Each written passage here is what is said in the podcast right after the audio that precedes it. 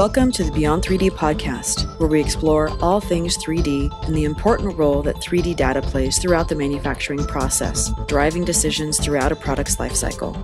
Here, we talk with industry analysts, business owners, developers, and industry influencers, and hear real stories that you can relate to and learn from, and know which trends and technologies apply to your business. So join us as we go beyond 3D. Thought a good place to start would be intros. You probably saw my email with LinkedIn profiles to help give some context for everybody. But a quick, you know, one or two minute intro, who you are, and what your company does would be good. I, you all know me. I'm Ron Fritz, CEO of TechSoft 3D, supplying technology to most of you guys, and maybe eventually all of you guys. And um, yeah, it's great to be able to pull pull a group like this together to maybe provide some good ideas and perspectives to each other. I'm going to go clockwise from the way that they're all lined up for me. So, Daniel, can you introduce yourself? Sure, sure. Yeah, hello everyone. Um, my name is Daniel. Um, I'm located in, Germany and I'm the founder and managing director of a company called Elise. Elise is a pretty young startup founded two years ago with a big vision. We want to uh, change the way how engineer works in the future. Probably some of you have the same vision. and um, yeah, I mean our north star is somehow Jarvis to to find uh, yeah an algorithm which helps you designing better parts. And for that, uh, we think the main challenge is to rethink how engineer works instead of um, yeah sketching uh, lines and do some extrusion into a more into a direction of building your algorithm, which is able later on to generate the part automatically. So our users more design an algorithm and then the algorithm is able to generate the part. More in a way that kind of nature works, the way nature designs things in a way. Yeah. Great. Uh, how about you, Sam? Yeah, uh, Sam Burgess, uh, CEO of Samson VT. Uh, we're probably just a little bit uh, a little bit older than Daniel's uh, gang, really, but not by much. And um, we've been going for about three years now and um, we look to uh, change the way people um, look at and manage assets through their life cycle. And we do that in two ways. Uh, in one way, we use immersive technologies, uh, where we look to replace technical publications, uh, the sort of paper-based, PDF-based um, technical publications. We've got a scalable, immersive content application where, that replaces the 2D line drawings with exploded diagrams uh, and work instructions. And we, we're currently looking at doing that at sort of mass scale. Uh, and we, we, we've taken some huge steps towards automating that in, in its entirety. And uh, the second way we looked at sort of help organizations with their asset lifecycle management is with data science.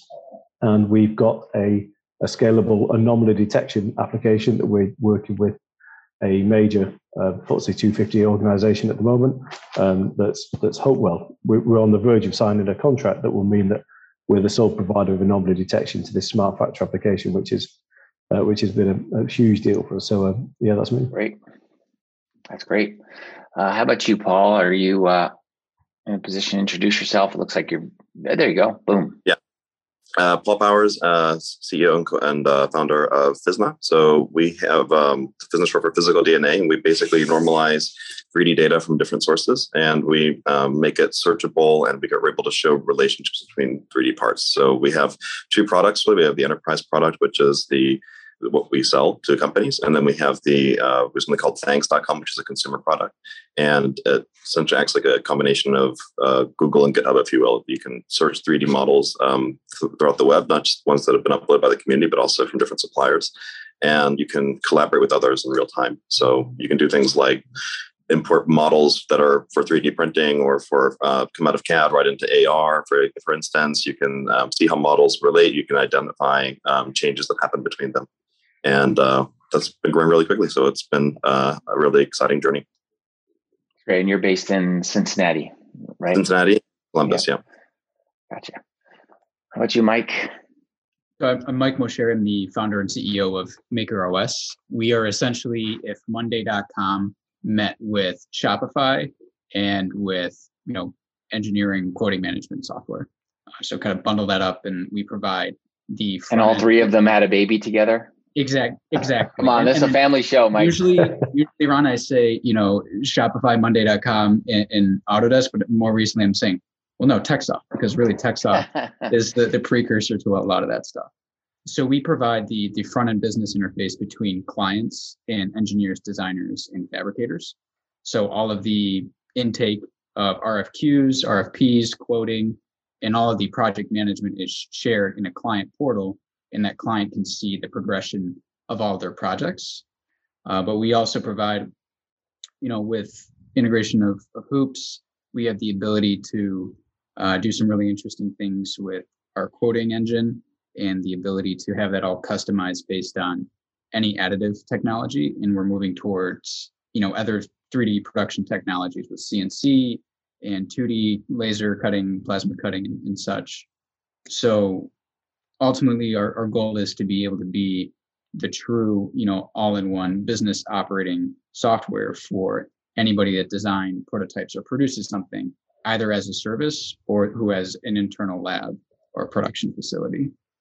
Um, but the way that the company got started, I originally started a uh, a couple of businesses out of Chicago, where one of them was one of the world's first 3D printing uh, retail service bureau, where we're all familiar with what happened in in 2013 with the huge hype cycle and the the bubble in the stock market with public companies.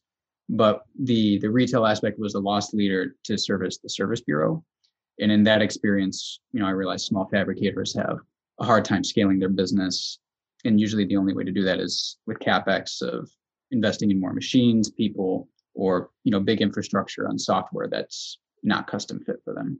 So that's when I moved to Detroit and uh, started another company focused on aerospace, medical, and automotive for for additive. And we prototyped the system internally for ourselves, which then we spun that out of that service bureau to be a, a SaaS product. Mm-hmm. Gotcha. So I know like not every company is brand brand new. Like there was some pre-COVID times, there was during the COVID pandemic times, which I guess are not really quite over, but nonetheless, you were in a really interesting phase. Everybody was in a growth phase during the shutdown. I want to start with talking about company culture, something that I'm slightly obsessed with, and the like. These early years are so important for kind of creating the flavor of that stew. That's gonna, you know, no matter what comes in later, that early culture really is hard to change. And so, um, I'm interested to hear what challenges people had with how do you establish what's the culture of our company? What are we about when people are not really able to get together and you're and you're kind of growing rather quickly? And then what what'd you do about it? Yeah if i'll jump in first. So we we sort of scaled. On the 1st of april last year we had we had like three four people. We're now at 20 uh, nearly 20 so we've recruited we, we've when i say we're three years old there was for a couple of about two of those years there was probably like me and ed who's the other co-founder um, chipping away. So we we've really uh, we've really grown in the last 12 months, and I, I, think it's probably fair being totally honest with ourselves. We don't know what our culture is yet because our culture has been so online that there's still people I've not met uh, in my in the mm-hmm. business who've been working for us for for seven eight months now, uh, and I've still not met them in person. Um, in the UK, I'm based in Manchester, in England. And um, we're just starting to, or legally, we're not allowed uh, back at all. We should only be in the office if if absolutely necessary. So, and there's a lot of fear, I think, among people, certainly in England, that the second wave, uh, obviously, we've got very close ties to India and, and seeing the, the horrific scenes out in India at the moment. And people are really, really nervous about getting back into the office and getting back to some kind of normality. So, um, I, I, think our, our, culture at the moment is is a, is a is a more of a workaholic culture because most people haven't had anything else to do with their time. A lot of our demographics um, not many of the guys have kids. Um, a lot of them are single. We've got a lot of young, you know, a couple of young developers in the twenties. Lots of people in the twenties.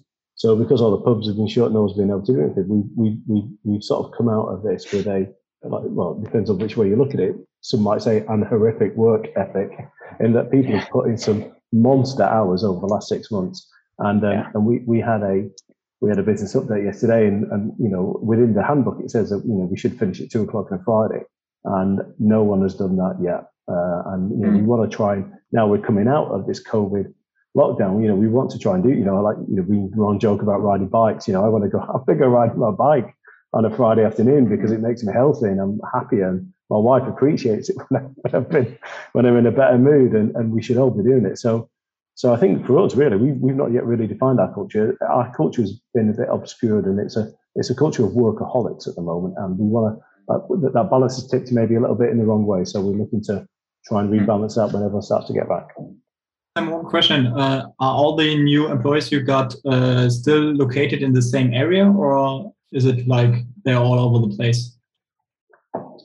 So we, it's a bit of both, really. So we, so before, if you'd have asked me that, if you'd have asked me the question last year, you know, what's the criteria for for new starters? You know, being sort of uh, being local to the office would have been would have been you know probably you know within a commuting distance would have been one of the most important factors. That has totally changed now for sure. And um, while I, I see the I, I, see I see the negatives of, of working uh, remotely, there are also some huge benefits as well. And, and and I think we're going to move into some kind of hybrid. How how that will work yet, I don't really know, but we, for sure we're going to move into that hybrid method. And I think I think once we get back to some kind of normality, people start to to live their lives again. I think that will have a huge benefit. You know, people not sat in traffic for an hour and a half trying to get into an office when they could work at home. Mm. That that now just seems so ridiculous that we ever did that. You know, in the times of the internet. So you know, and I, I wouldn't want to do that. So I wouldn't want to ask my, my guys and the team to do that. So. Well, uh, Paul, uh, what's your been your experience in terms of trying to say what's the Physna company culture all about? It's been uh, very similar in the sense that over the past year, we've hired. I mean, we've uh, grown our team considerably. We're over 40 people, going on 50 right now. And when we started this, we were more like 20. We uh, so much has happened uh, since COVID broke out. It's crazy. I would agree with the uh, workaholic statement. There's not a whole lot to do when you can't go anywhere and you can't do anything and you can't meet anybody. So people kind of be um, it's I, am actually kind of shocked at how effective we've all been. Um, I definitely work just as hard, if not much harder, than uh, I did before because I don't even have the time driving to the office to not focus on work. I mean, there's always something I could be doing, and um, I think that's true for kind of everybody in the company. We've been very productive. Um, I think what the culture has really been. You know, I wouldn't say that we haven't found it. We we, we have a culture, but um, and it's I would say one of what aligns us in the culture is I think the the alignment in terms of the goals of the company. We are we're very ambitious, we're very hardworking, and um, we have really audacious goals, and we are really good at, at actually hitting those. And so when the you know the culture that you have to have for that, I think, is the one that we've we've implemented, which is you know we're very supportive of one another. We celebrate wins, we celebrate each other. You know, we encourage each other forward. We help each other out. Um, it's a very positive environment, but you know there are elements of culture that you I can't say are present because you don't have them when you're working remotely. Like you don't have you know the the small talk interactions as much as you would have if you were in the um, the actual office. So um, very very similar experience throughout this whole thing. But that's I'm kind of shocked at how effective we've been able to handle it, and uh, and very similar to um, what he was saying in terms of our broken down. Uh, they're all over the country now. And uh, I would say the, the overwhelming majority of our uh, of our employees I've never actually met in person because I never had the chance to. Mm-hmm. Crazy. That is crazy. We'll come back to that in a minute on the mm-hmm. hiring. But um, Mike, now that you took a sip of something and need time to swallow it, I'll I'll stall for a second. What has it been at, at Maker OS in terms of like how do you there's there's a way you want it to be, right? There's a way you want it to, to feel around there. How do you get that across in a virtual world? I mean, the funny thing is, is right as COVID was starting, Ron was in New York. And you and I got That's lunch, right. and like days before the world shut down. About yep. taking hands, so we were, you know, kind of. um, yeah. Or right as you were, you know, visiting our office in New York, we were just hiring quite a few new people. In the pandemic, in the pandemic, we had basically, had basically a week or two of people uh, just onboarded, and then all of a sudden, you know, they're now remote. So that kind of it it felt like there was going to be a, a, a wrench in the gears. I mean, their onboarding wasn't tough. It was more so just mentally for everybody adjusting to, you know, what was going on, especially you know being in New York and and everything going on. But in general, I think you know beyond that, the culture before and after has remained just being extremely adaptable for really whatever happens. So that's the advantage of you know having one a, a smaller team, but also the, the we look to hire have a proven track record or ability that have uh, been in different hats. So I, I really like hiring developers or biz dev people or marketing people who have worked different roles other than what their main profession is, which allows them to essentially go from, you know, marketing hat one day and then, you know, going into development another day, which, you know, through the pandemic, uh, we obviously had, you know, different issues with some of our customers going out of business and things like that. So that allowed us to more quickly identify, iterate, and test and adapt to different market conditions and then different uh, needs that our, our clients needed or our different target audience. And you know, some of our employees too, you know, also left New York for a while. I I personally left New York for a little while to go back to uh, Detroit and ran the business literally out of closet. Closet, you know, with everybody out of the apartment that we had in in uh, Detroit, and every, everybody else was just everywhere around the country. Sometimes I didn't even know where they actually were, um, which was totally fine. Everybody logged on, was doing their work, getting it done, and the way that we got through it was really, you know, everybody's got a really great sense of humor about everything. So, you know, we would always we we all love to try to make each other laugh so every single morning we have this kind of a ritual where we try to send the funniest gift you can find. It goes into the general chat in our, in our Slack. And we have game time Fridays where people log on, we'll choose a game uh, that we'll all play online together. So kind of good team bonding, which we, we did that even pre pandemic too. So, you know, even when we were in the office, it would be like one big LAN party, but that was easy to kind of transfer over uh, culturally and I think the the other that that we really kind of, or at least that I try to instill in everybody is just trust in everybody. I think that's that's a huge deal um, because of you know everything being so uncertain. Everybody's you know worried about their jobs, worried about everything else going on in the world, and you kind of have to be you know as a founder of, of the company not just the, the stoic leader but also the person in the trenches with them and everybody feeling like they've got their buddies back. Um, so I think that's been that's been the biggest advantage to us, uh, other than adaptability. Everybody just kind of trusting in each other. At least, you know, in terms of trying to make at least something, you know, you probably have a vision in, in mind. Like we want this company to feel like this, even as we get bigger. So Daniel, what did you? How do you guys deal with that? Yeah, we had one big advantage. Um, seven people of us, we already know each other since 10 years because we, we somehow are a spin-off from an institute. So we already know the culture between these seven were already settled pretty much. Uh, for sure, we wanted to, to sharpen it. And uh, we also hired a lot uh, over the last year. So at the moment, we are uh, roughly 25 to 30, a little bit depends if you count the freelancers as well or not but yeah what was the main or how did we did or what what did we try to to keep our our uh, culture? I mean we had one another good thing at least in germany the summer last year was not too bad. So we were at least able to invite people to the office and we made some tech teams that only a couple of guys were in the office and so at least that the new persons have the possibility to meet every day a new person. But yeah, this also changed in, in the in the Q3, Q4 last year.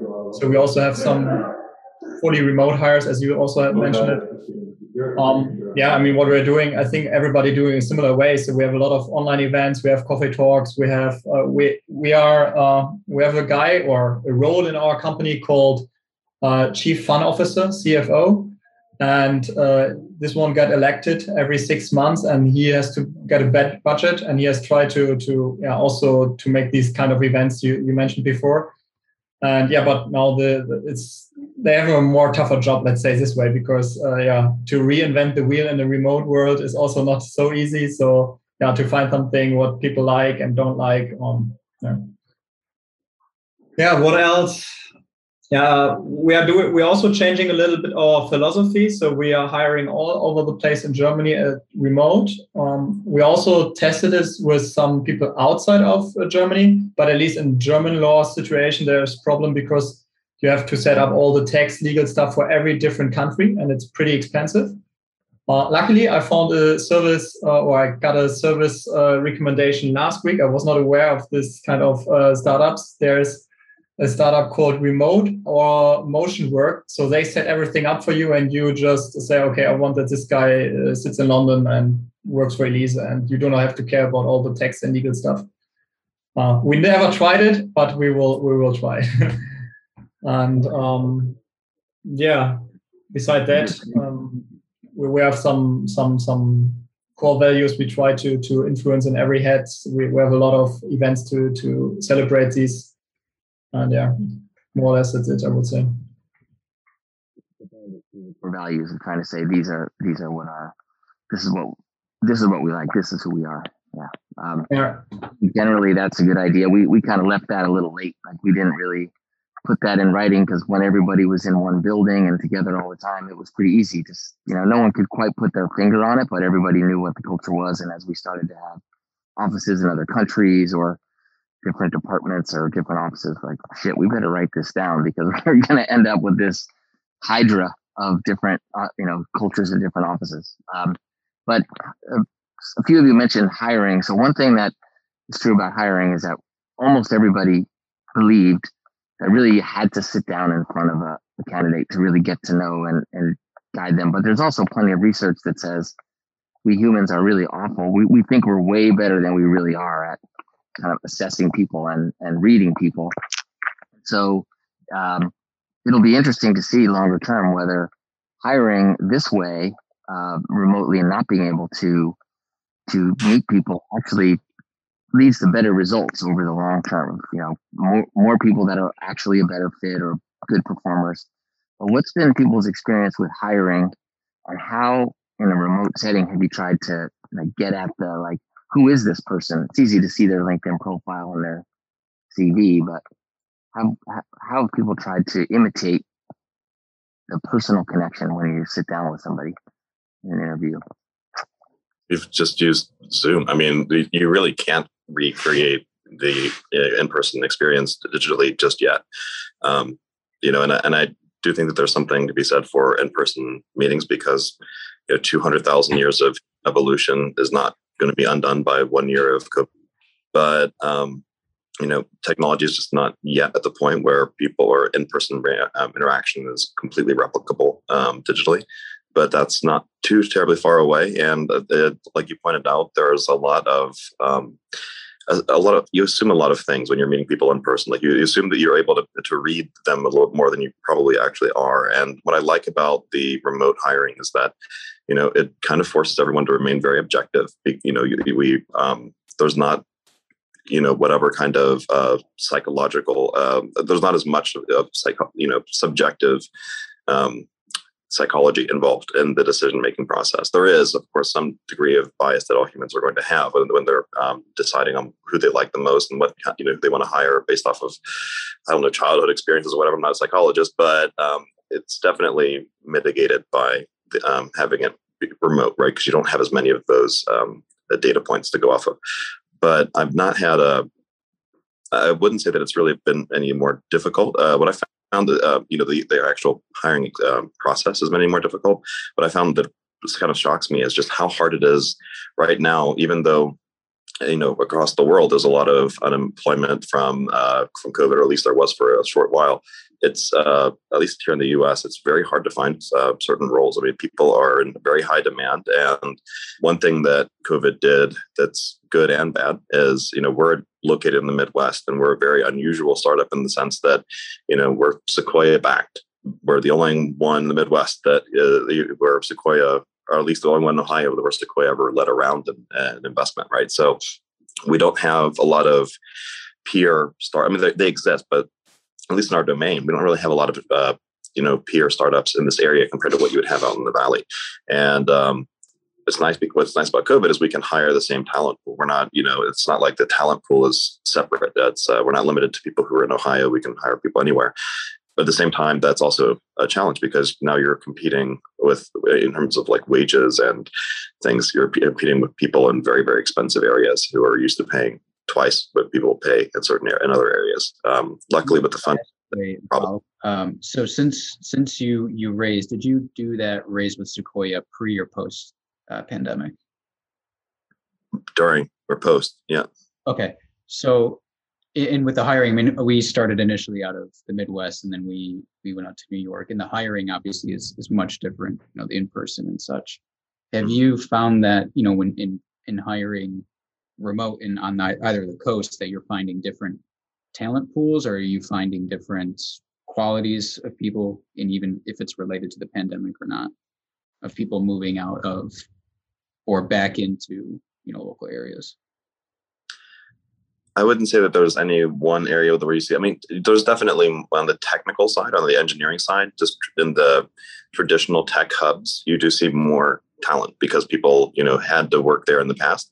So if you want someone who's experienced and a very good coder, most likely they live or have lived at least in a um, in a tech hub like San Francisco or uh, anywhere in the Bay Area in general, um, Austin, Boulder, Colorado, you know, you name it. Uh, there's a handful of places, but um, outside of the developers, it's more of a mixed bag. You see people kind of all over the country who have, you know, like in sales, for instance, be, being remote, if you're in a sales role uh, for a SaaS company, is something that's kind of normal even pre uh, pandemic, right? There, there's a lot of remote people. Um, so you find, you know, great salespeople are located everywhere you can imagine. It doesn't matter really where they're located because they never had to be uh, local to one area. Does that answer your question? Or yeah, what I find is it's interesting. I mean, it just sparked a, um, a thought in my head where you know when VCs are looking at different startups. Obviously, you being from the Midwest, and I know how hard it is to find you know Midwest VCs, and you know we we looked all around too. Uh, but in part in valuations in how much you raise, you know, if you're from the Midwest or whatever location you're at, is sometimes tied to your you know your projections of who you're going to hire, and that's greatly tied to the location that you're physically at.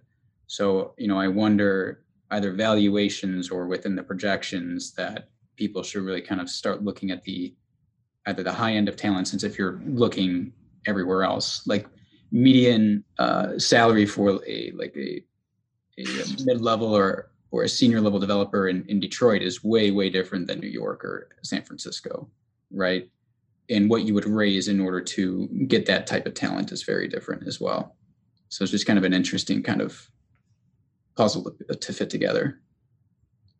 So, what are your strategies on hiring? Are you doing, I don't know, more active sourcing, or uh, do you work with headhunters, or do you have a lot of inbound? So, what is your strategy on on hiring? A lot of uh, we do use headhunters. Uh, you know, recruiters. We use a handful of recruiters for uh, different roles. Um, we hire, we're hiring an extreme pace. We've hired 20 people so far this year um, in 2021 alone. So, and that's you know it's almost like a we're getting close to like what would be like a one to one ratio, and uh, over the I mean, it's actually probably is a one to one ratio over a six month period, like one new hire for every employee we had, you know, over, um, within six months, I would say, of um, of December.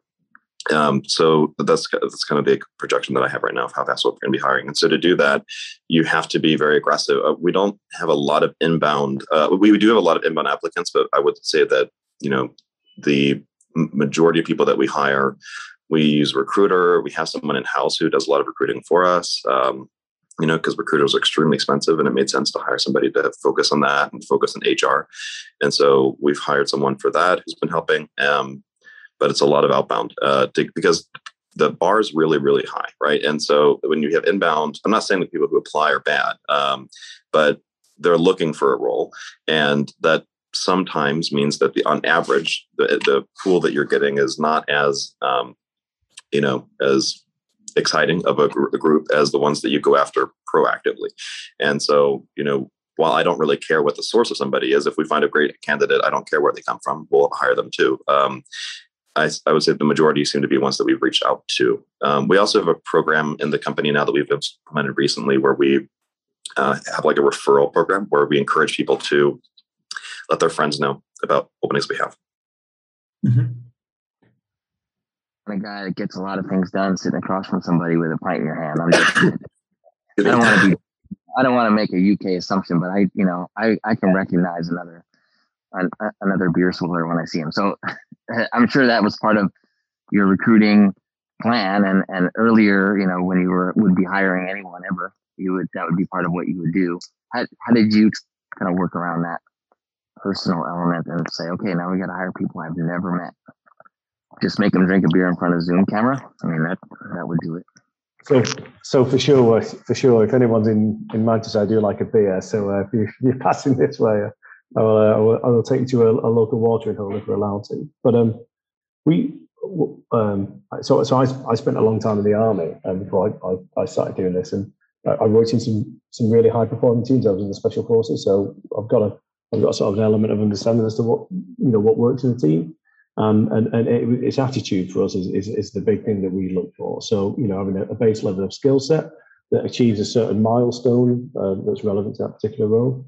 But it, but for us, it's attitude. And you know, it's when um, because we don't we don't know what the answers are. You know, we've got so many problems that we've overcome certainly in the last twelve months, and we've got a million more that are coming our way. And there are generally two types of people. There are, there are the type of people that would that would sort of see a problem and look to ask somebody for an answer, and then there's another type of person that will go, I've no idea what this is, and they will then go off and find out and work out. And that's that's an attitude. That's you know you can't measure that on a CV or or where somebody went to school. And there, there are certain things you can extract from the CV to try and ascertain whether they've got that. You know, are they is a person being willing to put themselves outside of their comfort zone without being forced to do so is always a good indicator. So you know. Um, sports people generally can, you know, high performing sports people that normally sort of fits that mold. Uh, you know, any sort of uh, adrenaline type. We've got some climbers here who like to climb some some crazily scary stuff, and they they definitely like to sort of they live outside their comfort zone on a regular basis. And and having that sort of attitude really, um, uh, it, it, it bridges it, it, bridges any kind of a quality. Uh, any kind of a quality matrix that anybody wants to look at because you're not hiring based on what skill they went to, you're hiring on whether they've got the attitude to, to, to sort of come and get after it. And with, and like I said, with so many challenges that we've had over the last couple of months, without that group of people with that right attitude, we would we definitely would not be where we are now because we we you know we, just continue continually sort of punch well above our weight, and that's down to attitude. Uh, how do we how do we sort of measure that? It, it's I don't know. There's no sort of real matrix uh, that you can or that we found anyway that you can measure it. And doing it over Zoom or Skype has been a lot more difficult. And we've just been, I think, a lot more thorough in that that assessment. So um, uh, taking the time to, to do like a pre-screening without any pressure, just to try and find out what the personality of the person is, what fire their buttons, what they do in the spare time, what type of friends they keep. You know, what uh, do they have friends? Do they not have friends? Do they, um, uh, you know, sort of a, a, bit of a loner? And and we, we sort of spend a lot of time just filtering these guys through to get them to the point before we even start talking to them technically, because if they're not of that right, of the right attitude, we, we don't want to waste any more time. So it, it, it's it's been difficult, but um, I, you know, we, we, we somehow do it. And we we also had our sales guy is an ex recruiter, and um, he spent ten years in the recruiting world. And he's brought a lot of those skills, the the things that that that, that judgment call that he can make in a very short space of time uh, has enabled us to move very quickly and, and, and get some of these guys on board. Yeah, like the iconic picture. If you were drawing a picture of like startup life, there's a big whiteboard.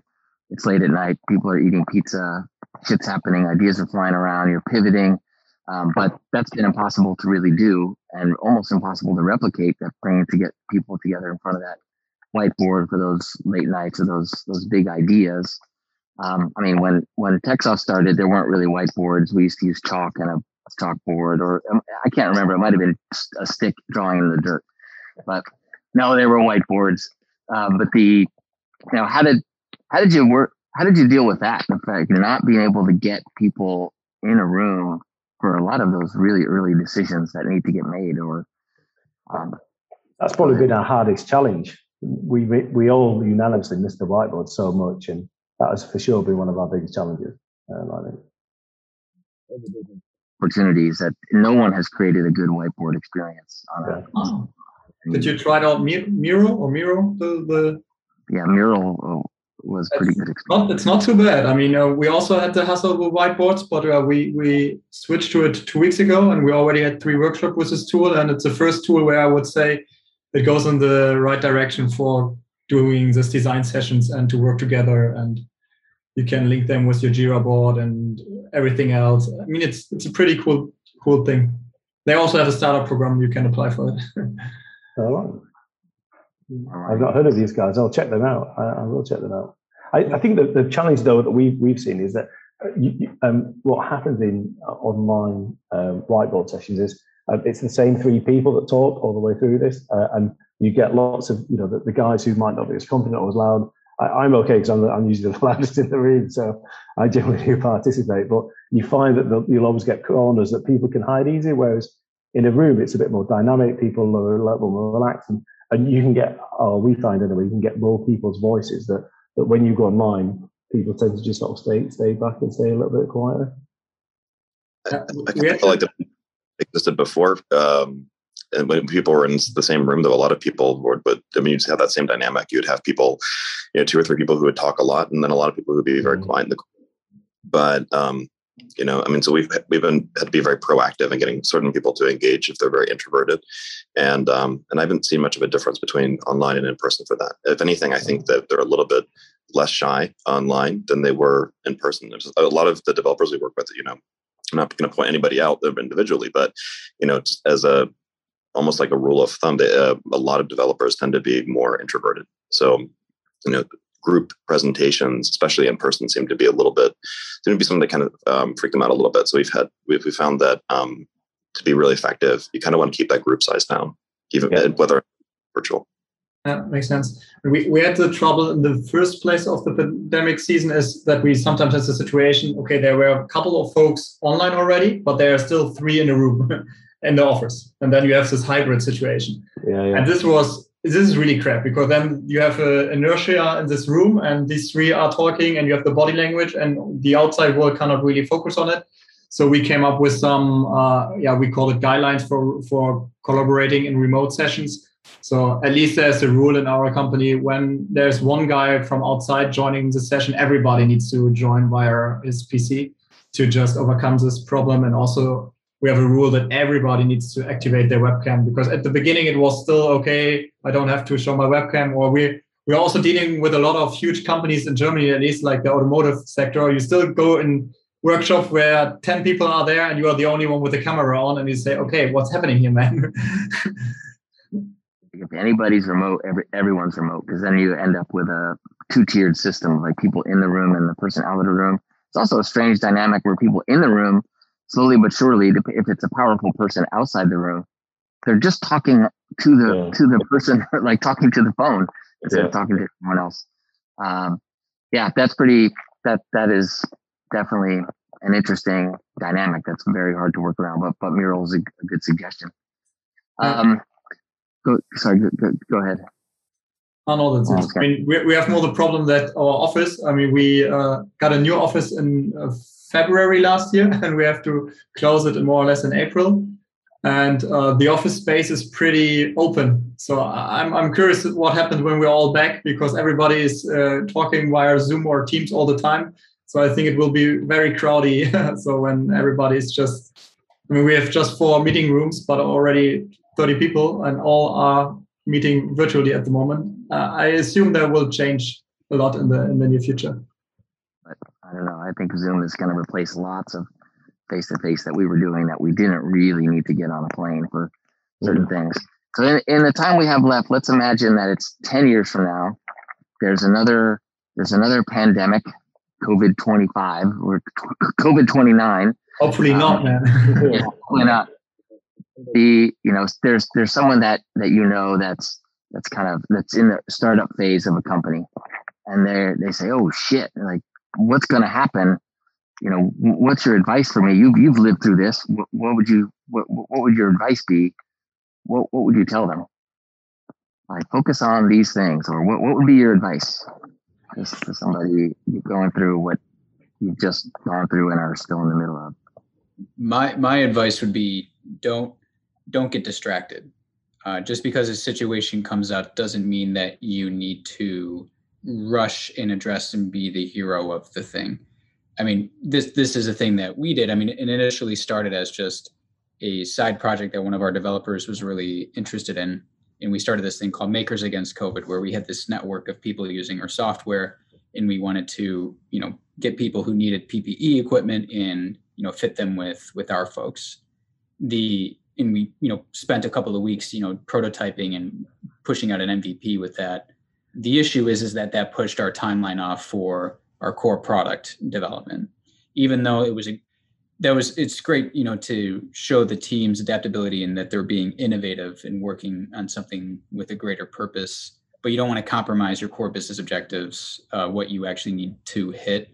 Um, unless you as the founder and, and, the leaders in the company see that if is this situation hap- that's happening globally going to affect our core business objectives and how do we have to adapt to that so i think just f- focus and being much more strategic minded instead of reactionary is um, extremely important.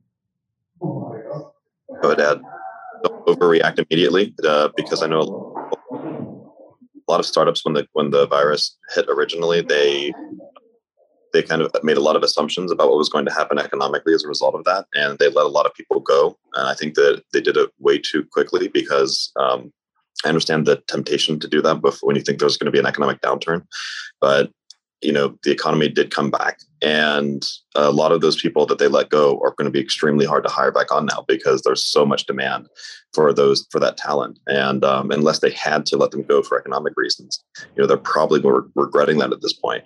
Um, the other thing i would say is take the virus seriously and and, and, and focus on the well-being of your employees and they will um, and they'll be more productive that way. I know that we were very, very proactive and, you know, uh, like mandating work from home before it was mandated by the government. Um, and making sure that people felt taken care of, and making sure that people had the right equipment that they needed, that nobody needed to go into the office regularly for anything. Um, you know, the company would pay for um, you, know, like we gave people an extra bit of money to help with um, any kind of like bad Wi-Fi they might have at home. Uh, like if they need, if didn't have fast enough home internet or something, then we were you know, we, paid more for them to um, upgrade. And I think that you know when people feel like the company cares about them uh, because it does, and, and, you're caring about your employees, they're they're relaxed. one less thing for them to worry about, and they're not distracted by the um, pandemics as much, at least in the work context. And as you know, Mike pointed out, uh, focus is extremely important. And they won't be able to do that if they're worried about you exposing them to a virus or you not doing what the, they'll need you to have done to be able to be productive. So if you take care of them and you're proactive about it, then your productivity really won't go um, down. I mean, I don't know what this virus would look like in 10 years. Maybe it'd be different than this one, but um, if it was exactly like COVID, you know, uh, I'd say that that would be the recipe to get through it successfully. Take care of your people and that, that would be your bullet points. Daniel, how about how about you? And we'll let Sam have the last word. Yeah, I would first of all agree to Mike and Paul. I would see it the same way. Um, maybe one addition, uh, at least in our situation, we also had it or saw it a little bit as a chance in this in the in the situation that we were not ready with our product, and uh, some of our competitors are still a little bit ahead of us, maybe and therefore we had somehow time to develop more and the market was a little bit um, yeah slowing down at least on the sales part. So everybody was okay what what happening in covid? Will it change? Maybe save budgets for now freeze them and we will reinvest later on. So uh, at least if you have this situation at your startup at this time i mean you can also see it as a chance and say okay you can more or less develop your product uh, and speed it up and you you are back when the economic is also back and you get this momentum and say yeah here i did the i, I used the time and i created a great great product for you guys all right sam what advice would you give to yourself or, yeah. or someone else in that situation i think you've got to always bear in mind you know within every within every crisis there's opportunity and you know we we definitely saw that um, we we were due to start a project on the 1st of April last year uh, with, with the automotive, with UK automotive manufacturers. And on the, I think it was like the 30th of March, they all unanimously shut down pretty much overnight. So we had to go back to the UK government, who just give, awarded us half a million quid to, to carry out this project, and say, um, we, we've, we've got a problem. Everyone's, everyone's shut, you know. So you know, so we had to go back and request a change, a slight change in scope. And the scope was to change it from automotive to, to general manufacturing. And, and that was the biggest catalyst for us. And then suddenly it opened up a whole new world to us that we exploited. And while other people were still sort of worrying about, um, you know, what, what was good, what the impact of COVID was going to be, we, we, we were out charging after people. And fast forward 12 months, we, like I said at the start of the call, we, we're about to sign this, this, this. Uh, if 12 months ago you just said we're about to sign this contract, I just, on no level would that have even crossed my mind. I mean, it was just so ridiculous. Uh, and, and it's because we, we, we, took the opportunity in advice and um, um, that's what I'd, I'd, say to anybody. You said you had a story about where you're sitting. Do you want to? You yeah, yeah, I'll, I'll tell the story in a second. But I want to make one last question and comment. Um, from a productivity standpoint, with from for our employees, more so than COVID, uh, actually the political situation was more impactful on productivity um, you know what happened over the past year. I think partially because once COVID hit, there was a period of okay, like we're getting a handle on this. We're safe at home. We're just going to stay stay put, and we're going to be safe. As opposed to the political situation, all of our people are you know very intelligent people and, and active, and you know that I would say hopefully COVID doesn't happen, but also hopefully uh, global stability and stability at home politically is is a major objective for productivity. Uh, oh. That compounded on each other definitely hurt, but the political situation definitely was worse. Really, you would say? I, have only watched from afar what's happened in the US, and um, uh, with, with I've got I've spent so much time out there, and I've got lots of American friends, and I, it's been astonishing what I've seen over the last twelve months. Yeah, well, I think the part of the biggest reasons are, are one, our team is is very very diverse. Um, so, I mean, we, we have people from a lot of different backgrounds that, you know, were affected by, you know, what happened in, in May, June of last year with George Floyd and, and people being very active and wanting to be involved with their communities with, with all that. But also on the political spectrum too, you know, most of the people that, that we work with are living in, in bigger cities so that they have, you know, more of a left leaning background. I mean, I think that just comes to nature with some other bigger cities population. But the main main point being is that a lot of people wanted to get active, and um, you know, we're we're definitely hoping for just stability and uh, sanity. So that that's what I'll say about that. I don't, I don't mean to make it a political conversation, but I would I would say just stability in in general is is the biggest um, you know hindrance on the productivity and why you sat where you are. That was the other question as well. Oh yeah, okay. So um, yes, yeah, so the building that I'm in right now is is one of the most iconic uh, American manufacturing buildings out of Detroit. So where I'm at is um, the old GM and United Auto Workers training facility, and this is where GM, you know, one of the monolithic manufacturers, you know, ever, and the UAW, one of the most powerful unions, came together to create this 420,000 square foot training facility. And it's got its own huge high bay and basically mock production line where they bring people in from all over the country. So there's all these robotic arms, stampers, gigantic pieces of equipment.